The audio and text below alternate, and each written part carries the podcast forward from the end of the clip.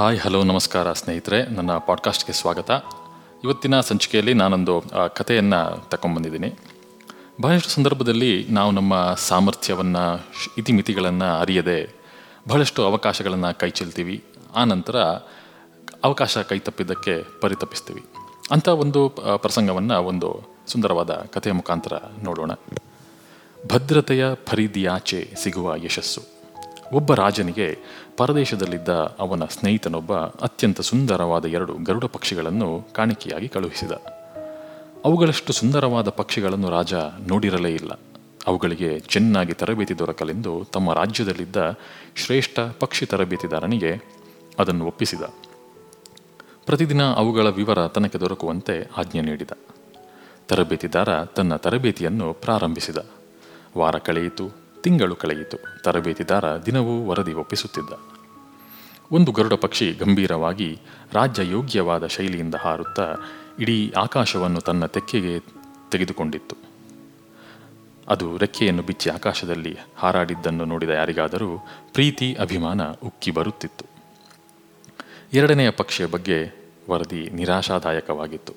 ಅದು ಹಾರಲು ಪ್ರಯತ್ನಿಸಲೇ ಇಲ್ಲ. ಎಷ್ಟು ಪುಸಲಾಯಿಸಿದರೂ, ಆಸೆ ತೋರಿದರೂ, ಹೆದರಿಸಿದರೂ ಅದು ತಾನು ಕುಳಿತ ಮರದ ಕೊಂಬೆಯನ್ನು ಬಿಟ್ಟು ಸರಿಯುತ್ತಲೇ ಇಲ್ಲ. ರಾಜ ತನ್ನ ಅರಮನೆಯ ಕಿಟಕಿಯಿಂದ ಅದನ್ನು ಗಮನಿಸುತ್ತಲೇ ಇದ್ದ. ಅವನಿಗೆ ಈ ಪಕ್ಷಿಯ ಬಗ್ಗೆ ಚಿಂತೆಯಾಗಿ ಮತ್ತೊಬ್ಬ ತರಬೇತಿದಾರನನ್ನು ನೇಮಿಸಿದ. ಆದ, ಆದರೆ ಪರಿಣಾಮ ಒಂದೇ. ಗರುಡ ಪಕ್ಷಿ ಕೊಂಬೆಯನ್ನು ಬಿಟ್ಟು ಹಾರದೇ ಇಲ್ಲ. ಚಿಂತಿಸಿದ ರಾಜ ತನಗೆ ಇದನ್ನು ಕಾಣಿಕೆಯಾಗಿ ಕೊಟ್ಟ ಸ್ನೇಹಿತನನ್ನು ಸಂಪರ್ಕಿಸಿ ಆ ದೇಶದ ವಿಶೇಷ ತರಬೇತಿದಾರರನ್ನು ಕರೆಸಿದ. ಅವರು ಏನೇನೋ ಪ್ರಯೋಗಗಳನ್ನು ಮಾಡಿದರೂ ಪಕ್ಷಿ ಹಾರಲು ಮನಸ್ಸು ಮಾಡಲಿಲ್ಲ. ಆಗ ರಾಜ ಮತ್ತೊಂದು ವಿಚಾರ ಮಾಡಿದ. ತನ್ನ ದೇಶದ ಹಳ್ಳಿಗಳಲ್ಲಿ ಕೆಲವು ರೈತರು ಗರುಡ ಪಕ್ಷಿಗಳನ್ನು ಸಾಕುವುದು ತಿಳಿದಿತ್ತು. ಮಂತ್ರಿಗಳಿಗೆ ಅಂತಹ ರೈತರನ್ನು ಕರೆತರಲು ಆದೇಶ ನೀಡಿದ. ಮರುದಿನವೇ ರೈತನೊಬ್ಬ ಹಾಜರಾದ. ಅವನಿಗೆ ಎಲ್ಲ ವಿಷಯಗಳನ್ನು ಸವಿಸ್ತಾರವಾಗಿ ತಿಳಿಸಿದ ರಾಜ, ಹೇಗಾದರೂ ಮಾಡಿ ಈ ಸುಂದರವಾದ ಗರುಡ ಪಕ್ಷಿ ಹಾರಲು ಅನುವು ಮಾಡುವಂತೆ ಕೋರಿದ. ಈಗಾಗಲೇ ಪ್ರಯತ್ನಿಸಿ ಸೋತ ದೇಶ ವಿದೇಶಗಳ ತರಬೇತಿದಾರರು ಮುಸಿ ಮುಸಿ ನಕ್ಕರು.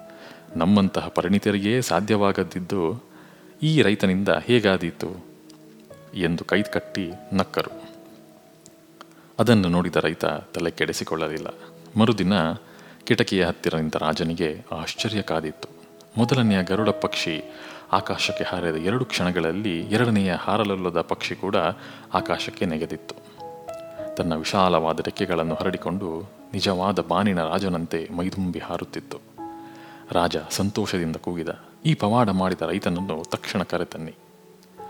ರೈತ ಕೈ ಬಂದು ಜೋಡಿಸಿ ನಿಂತುಕೊಂಡ, ರಾಜ, ಈ ಅಸಾಧ್ಯವಾದ ಪವಾಡವನ್ನು ನೀನು ಹೇಗೆ ಮಾಡಿದೆ? ಅದು ಒಂದೇ ಕ್ಷಣದಲ್ಲಿ? ಎಂದು ಕೇಳಿದ. ರೈತ ನಿಧಾನವಾಗಿ ಹೇಳಿದ ನಾನು ಏನೂ ಮಾಡಲಿಲ್ಲ ಪ್ರಭು. ಗರುಡ ಕುಳಿತಿದ್ದ ಮರದ ಕೊಂಬೆಯನ್ನು ಕತ್ತರಿಸಿಬಿಟ್ಟೆ ಎಂದ. ನಮ್ಮಲ್ಲಿ ಅನೇಕರ ಪರಿಸ್ಥಿತಿ ಈ ಎರಡನೆಯ ಗರುಡನಂತೆಯೇ. ನಮ್ಮಲ್ಲಿ ಅಪರಿಮಿತವಾದ ಶಕ್ತಿ ಇದೆ, ಸಾಮರ್ಥ್ಯವಿದೆ. ಆದರೆ ನಾವು ಭಯದಿಂದಲೋ, ಭದ್ರತೆಯ ಚಿಂತೆಯಿಂದಲೋ ಇರುವುದಕ್ಕೆ ಅಂಟಿಕೊಂಡು ಕುಳಿತಿದ್ದೇವೆ.